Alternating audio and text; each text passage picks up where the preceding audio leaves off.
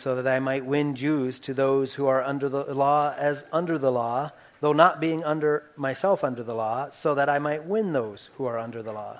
To those who are without law as without law, though not being without the law of God, but under the law of Christ, so that I might win those who are without law. To the weak I became weak, that I might win the weak. I have become all things to all men, so that I may by all means save some. I do all things for the sake of the gospel, that I may become a fellow partaker of it. Father God, we thank you again for your word. We're just uh, thank you for the opportunity to worship through song, through prayer, through giving, and now through the study of your word. And we pray the Spirit would be free to work in our hearts and our lives today, to challenge us, to encourage us, and to build us up. We pray this in Jesus' name. Amen. So last week, uh, uh, we started focusing on the idea of building bridges to connect with people, hoping and looking for, of course, an opportunity to share the gospel. And, and even as I say that, I, I, I want to remind us all that we have to be very clear about our motives and our desires. Uh, we cannot look at these ideas as simply like a checklist, a program, you know, that I got to check off a few things to do. And we definitely cannot sim- uh, perceive people as projects. Uh, when we come to, uh, to being on mission, we have to develop a heart and, and, a mind that has a real love and compassion for the people in the same way God has that love and compassion for people. And in order to do that, we have to see people as God sees them, right? Uh, and so people are not jerks or obnoxious, dirty, rotten sinners, right? They are hurting and broken people. Or, as Jesus described them, as we looked at previously, distressed and dispirited, like sheep without a shepherd. Do we see people as God sees them? Uh, probably the most famous verse in the Bible is uh, John 3:16, "For God so loved the world that he gave or sent his only begotten Son. And God did not stop loving the world after the death and resurrection and ascension of Jesus back up into heaven. Right now, God so loves the world that he gave or sent us to carry on the mission that Jesus began. That's how we started this series, reminding each and every one of us that we are all sent uh, by God. Um, so, what is the mission that Jesus has given us? Well, uh, or he had while on earth that we're carrying out now? It's very uh, straightforward. He gave it in Luke 19:10. For the Son of Man has come to seek and to save that which was lost. So the reality is, no matter uh, what age you are, no matter your race, no matter your social standing, marital status, uh, no matter what job or career you might have in this world, your mission as a Christian is to be the feet of Jesus going where he would go and to be the hands of Jesus reaching out to the people that he would reach out to. We have all been sent on this mission. And that's why we need to consistently pray for ourselves to have the eyes and the heart of God, because that's not something that simply happens naturally. It's not just something that automatically happens to you the moment you get saved. We have to seek for it and, and work towards that. And that means also having a willingness to invest in people. We are called to love them and care about them, whether or not they ever come to Christ or even give us an opportunity to share. You remember that Jesus said the very greatest commandment, meaning the one that was most important, the one of highest value that must be followed no matter what, the highest and greatest commandment was to love God. And if we are truly loving God, what is important to Him should be important to us. And that would lead directly to what he said was the second greatest command, commandment, the second most important, right? Which is to love people. Because of all the things that are important to God in this world, people are at the top of the list. And he doesn't tell us to love people who agree with us. He doesn't tell us to love people who live the way they ought to be living, or to love people who show some interest in God. He simply tells us to love people. And so, because we love people and because we do believe the gospel that heaven and hell are real and that people's eternal destinations hinge on what they do with Jesus Christ, because we believe that, we want to do our best to be on mission, to be reaching out to them. And again, we know and we understand, as we've looked in previous messages, that it is only God who can draw someone's heart to himself. It is only God who can convict uh, a person of sin and righteousness and judgment. It is only God who saves. Uh, we get that. But hopefully by now we're also getting the point that God has chosen to use us throughout that entire process we might be the one that he uses to plant a seed to draw that person to yourself.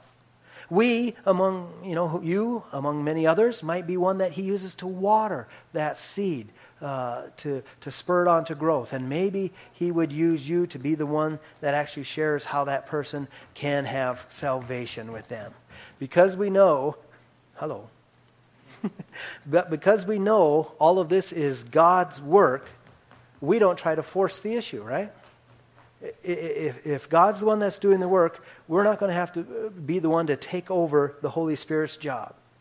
Instead, we want to do a lot of praying, which is, of course, actively being on mission because as we pray, we're consistently and persistently asking God to do what only He can do in a person's heart. So that's a key and vital role of it. But as we're praying, we are also watching, watching uh, for the opportunities that God gives to, to provide a witness, um, uh, or as we called it last week, uh, uh flinging out seeds uh, to those around us. Uh, often those witnesses might come in the, in the form of one very short, simple statement that just brings God into the conversation, what God's doing in your own life. So now here's the question. All of that is review of what we've gone over the previous weeks. Here's the question. As we are praying and watching for God to work, does that mean that there's nothing else for us to do? And the answer, of course, is a resounding no. We can and should be actively working to build bridges with people who need to know Jesus which is to say, everybody, right? We all need to know Jesus. Last week I mentioned the survey that the, the Billy Graham uh, Center for Evangelism did, where they uh, found that 79% of unchurched American adults uh, are willing to have conversations about faith and Jesus Christ and, and your belief. But one of the key words in that uh, survey was with a friend. They were open to having that kind of conversation with someone they had a relationship with. It wasn't necessarily this deep, lifelong friendship that had to be there, but just some type of connection or relationship. They were willing to have that type of conversation. It's all good if there's a bit of a relationship. So that means for us, as we're praying and watching, another thing we need to be doing is building those bridges to create relationships with people who need to know Jesus. So that means we should be intentionally seeking out ways to connect with people who do not yet know Jesus as Lord and Savior. And you know what? That's kind of hard for us because, let's face it, it's way more comfortable and easy to build friendships with people who already believe like we do and already have the same values that we follow and the same social and cultural rules that we have. But Jesus didn't call us to take the easy road, did he? He called us to go to a world that needs to know him. And guess what? These people who need Jesus, by and large, they're not going to be like us. I mean, in a certain degree, they will, of course. Uh, we live in the same community, have the same culture surrounding us, but they are not like us. And you know why? Because Christians are weird. If you had not got this yet, you need to know it now. If you're a Christian, you're a weird person. Uh, uh, if you uh, are following Jesus, committing your life to following Jesus because He's forgiven your sins and given you new life, that means you're committed to obeying Him and following the Bible. That makes you a weirdo. At least in the eyes uh, of those who don't get that, right? I mean, you do weird things. You get up on Sunday morning and go to church when you could be sleeping in or goofing off or doing something else. You choose to do what's right, even when it's hard. You accept responsibility when you're wrong and, and you apologize. You are an honest person even when it seems like a lie or a little deceit would be the easy way out. You do those things. And yeah, you're far from perfect in that, but even in that, you, you continue to seek God and, and, desire Him to transform you from the inside out to be more and more like Jesus. Because ultimately, that's our goal. We want to be like Jesus. And for the rest of the world, that makes you weird. But it's those people who think you're weird that you're called to reach. So, how do we do that? Well, one of the ways is what the Apostle Paul was talking about in our passage we're looking at today. Now, next, next Sunday, we're going to look at another more active uh, route that we can take. But, but with this one, um, uh, is part of that building connections. He starts with what might first appear to be kind of an odd statement. He says, For though I am free from all men, I have made myself a slave to all, so that I may win more. So basically, he is saying that he is not under the rule or obligation to any man. He only answers to one person, and that person he answers to is Jesus Christ. God, God alone is the only one he answers to. But even though that is true, he has chosen to make himself a slave to all. Now, that does not mean he literally has become everybody's servant so that they can just order him around to do whatever they want him to do. That's not what he's talking about, although he definitely is willing to serve people as, as it is needed. But, but primarily, that is a way of saying that he was willing to subordinate his own preferences and desires to that of others. So, why would he do that? I mean, is it just so he could be a nice guy and people would like him? No. He, he says point blank, he says very clearly why he would do it at the end of the verse. So that I may win more. But now the question is, well, how does that work? I mean, what does that look like in real life? How, how, how does that go about? He goes on to describe exactly what he means. He says, To the Jew, I became as a Jew so that I might win Jews. Now, notice he's repeating his purpose statement about winning people there because he wants to keep that clear throughout the entire passage so we don't forget the purpose in all of this uh, that he is doing. Um, uh, he, he, wants to win more. So he, would be like a Jew uh, to the Jews. Now you think, well, uh, that's pretty simple for him to be like a Jew, isn't it? I mean, he is a Jew. He was born a Jew. He was raised a Jew. Wouldn't that be kind of like me saying, I'm willing to, you know, learn to be like an American so I can win Americans? I mean, it's already there, right? Well, he goes on to explain a little bit more of what that means in the rest of the verse. To those who are under the law, as under the law, though not being myself under the law, so that I might win those who are under the law. Okay, under the law is another way of identifying a person as a Jew. But now you're seeing he's not just talking about being Jewish by birth, you know, nationality. He's talking about being Jewish in practice. Being under the law was a way uh, of talking about the way you behaved and, and, the way you lived your life. But more than that, uh, if you were under the law, that was seen by Jews as the way to being right with God and gaining salvation. If you were not under the law, meaning bound to follow all the rules and regulations, then you had absolutely no chance with God, at least in their eyes.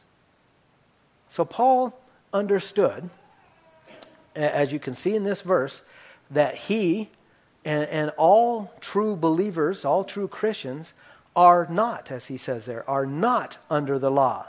We do not gain salvation by strict adherence to the law. We don't earn God's favor by keeping as many of the rules as we can. Instead, instead of the law, we're under grace. We're saved by grace. Our relationship to God is based on and defined by grace. And in fact, our relationships with one another uh, is controlled by that same grace that we have. It's all about grace, not law for the Christian. So, does that mean that Christians have no law at all? Well, not exactly, but we'll get into that as, as we move through the passage in, in just a few minutes. But for right now, the point is even though Paul was no longer bound by the law, and he understood it had no bearing on his relationship with God, for the sake of the gospel, in order to provide an opportunity to win Jewish people to Christ, he would live as if he were still under the obligation of that law he would subject himself to all their rules and ceremonies and hang ups if it gave him that opportunity to reach them. And think about that. Besides all of the moral law that the Old Testament contains, it also had all kinds of rules and regulations for Israel's national life and then tons of ceremonial laws to help them as a people to remain distinct and separate from the peoples and nations around them. And then, on top of all of that, uh, down through the ages, the Jewish people had created all kinds of extra rules and regulations that went far beyond Scripture uh, that was laid out. And Paul says he is freed from those things. But if he went into a Jewish community and he was eating pork fritters and shrimp po' boys, they're not one, one person's going to listen to him there, are they? Why? Because he was uh, needlessly uh, breaking their rules. And instead of building bridges, he would be offending and building barriers even though he understood that in Christ he had the freedom to do all those things, uh, it wouldn't be productive in that situation. In order to build a bridge, to, he chose to willingly place himself under all of those rules. He would live like a Jew for a chance to connect with them and share the gospel. But then he switches gears in verse 21. He says, To those who are without the law, as without law, though not being without the law of God, but underneath the law of Christ, so that I might win those who are without law. See, Paul is not going to live under all those Jewish regulations and laws and rules if he's trying to reach Gentiles because the Gentiles don't get them. They don't understand them, and frankly, they don't even care about them. What do you mean you can't eat pork? That, that doesn't mean anything to them. So Paul would discard all of them while working with non Jewish people. So now, does that mean that he would live a licentious life participating in sinful activities just because these people that he was trying to reach were living without uh, law and, and, and living that way? And of course, the answer is, is absolutely not. I mean, that's why he added that idea that he didn't live without the law of God, but rather under the law of Christ. So, what does that mean? I mean, well, that's, this could be a whole sermon or series of sermons in itself, but just real quickly here. What is the law of Christ then that he says he was living under? Well, James 2 8 puts it this way If, however, you are fulfilling the royal law according to the scripture, you shall love your neighbor as yourself, you are doing well. Now, that phrase translated the royal law there uh, literally means the law of our king. And of course, our king is Jesus Christ. So, loving your neighbor is the law of Christ. That's the law he lays out there that Paul said he and all true Christians must live under. And then Paul explained w- what that would look like in, in Romans chapter 10, uh, starting at verse 8. He says, Owe nothing to anyone except to love one another, for he who loves his neighbor has fulfilled the law. For this, you shall not commit adultery, you shall not murder, you shall not steal, you shall not covet. And if there is any other commandment, you think there's any others? Yeah, we listed four there. Uh, in the Old Testament, there's 613. So he's wrapping them all, to, all, all, all together there. If there's any other commandment, it doesn't matter what it is, every single commandment, it is summed up in this saying You shall love your neighbor as yourself. Love does no wrong to a neighbor, therefore, it is, it is the fulfillment of the law. So, by being under the law of Christ to love people, we fulfill every moral demand of the law. If I love my neighbor, I'm not going to sneak into his garage and steal all his stuff or seduce his wife or tell him what his dirty, rotten kids did to, to my yard. In fact, I wouldn't even call his kids dirty, rotten because that wouldn't be loving. It's a pretty simple concept. So, even though serving lawless people, he would live in a way to break down barriers rather than to put them up or establish them. But even as he did that, he was always careful to keep himself right before God. So now back in Corinthians, a verse uh, he goes on in verse 22 to expand this idea of, uh, of, of how he's reaching people. To the weak I became weak, that I might win the weak. I have become all things to all men, so that I may by all means save some. So, what is he saying there? What's the main point that he is making in this? It's really very simple. He's saying that he purposely looked for ways to connect and identify with the people he was trying to reach for Christ, rather than doing things or not doing things that would create barriers or obstacles.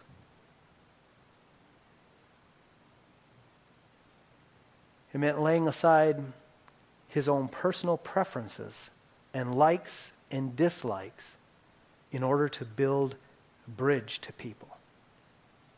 I have become all things to all men. So, practically, what does that mean for us here in Hot Springs? Well, first, it means if you're going to be on mission, which, again, reminder, every single one of us is called to be on mission, you can't always be hanging around with just your Christian friends. You need to purposely build some relationships with people who need Jesus. Now, how are you going to do that? Well, this is where you have to begin thinking creative, creatively and, and strategically. I mean, perhaps you could join a club or service organization here in Hot Springs, something that you already like to do. Or maybe you take something you already like to do and you create a group or a club uh, like that that would invite other people in. Like, like, say, knitting, for instance. If you like to knit, and I'm bringing that up because somebody dropped off a truckload of uh, a yarn here this week at the church, donate church, church. So we have about 817,000 skeins of yarn. Uh, that's kind of a rough estimate, but it's, it's boxes of them. Okay, so, so uh, um, you like to knit. You know, it'd be one thing to get together with your church friends, your Christian friends, and sit together and knit. That'd be fun and that'd be comfortable and you could have some good fellowship. But how about being on mission? How about taking that and doing something in the community? Well, how are you going to open that up to people in the community? Well, you might have to think of a community way that would uh, be something that people would be interested in. So now you say, hey, we're going to start a knitting group that's going to knit uh, winter scarves and hats for veterans as they come into the VA hospital. Well, that's something that might attract some, some people in the community. And now you've got this group that meets together, and guess what? You have an opportunity to build a relationship with someone that doesn't know Jesus. Maybe you would volunteer at Seven Sisters Living Center or uh, Pine Hills or the State Home. I mean, there are tons of people up there that uh, are, are just dying for a relationship, someone to come and talk with them, to spend some time with them. You could start relationships there. Maybe you could get involved in a community program or project or, or event, such as the community theater or Keep Hot Springs Beautiful or the Bison Boosters or, or something else along those lines. Anywhere where people meet on a regular basis, you can become part of that. And you do it intentionally and on purpose because you're not just uh, trying to get busy and, and do some extra work, but you're looking for a strategic way to connect with people because you're on mission. You, want to build relationships with someone who know, needs to know Jesus. So obviously, that means once you're in this group, you don't just sit quietly and do your thing. You look for ways to get to know the people in the group.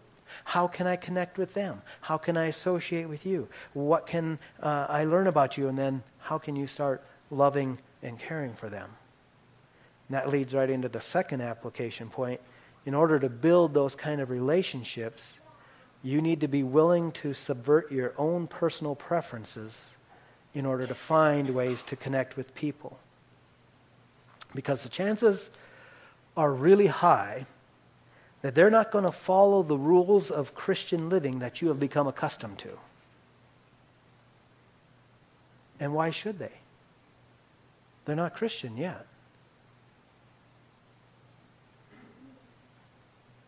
Behavioral changes will come as Christ begins to transform their heart from the inside out after they get saved. It is not our job to try to get unbelievers to conform to biblical standards. See, the reality is being on mission means we need to meet people where they are. I had a friend in uh, Denver, Frank Scardina, uh, and he played on a rugby team there. And he wanted to try to connect with people that needed to know Jesus. And so he started a poker night. Now, generally, poker and, and evangelism might not seem like the immediate uh, fit together things, but uh, he, he invited a bunch of his non Christian friends from the rugby team to come and play poker. Uh, I forget if it was weekly or however often he did that. Well, guess what non Christian rugby players do when they come to play poker? Guess what they bring with them? You know, beer and you know all this kind of stuff. And he could have said, okay, no smoking uh, cigars, no drinking beer, none of that. Uh, uh, after you guys get rid of all that, then we can, uh, you know, talk about things. But see, he was putting aside his own personal preferences and likes and dislikes because he wanted to connect with those people. He ended up, uh, four of them played for years. Two of them became Christians. One of them right before his marriage was dissolving, and it saved a marriage. None of that would have happened if he had made a big issue out of the beer and, and, and smoking when he first invited them to come. What are you willing to do to connect with people? Being on mission means meeting people where they are. And if we tell them they have to clean up their life first, you know, hey, stop going there and stop going there and stop doing they, that stuff and, and start coming to church and, and then, okay, now we can work with you. Oh, we, we completely miss the point, don't we? In this passage, talks about people without the law. It is not talking about the civil law as if these are people that don't have to stop at red lights anymore. Right? This is talking about God's righteous standards, His law. And Paul was saying that he was willing to hang around with people who were without God's standards, without His law,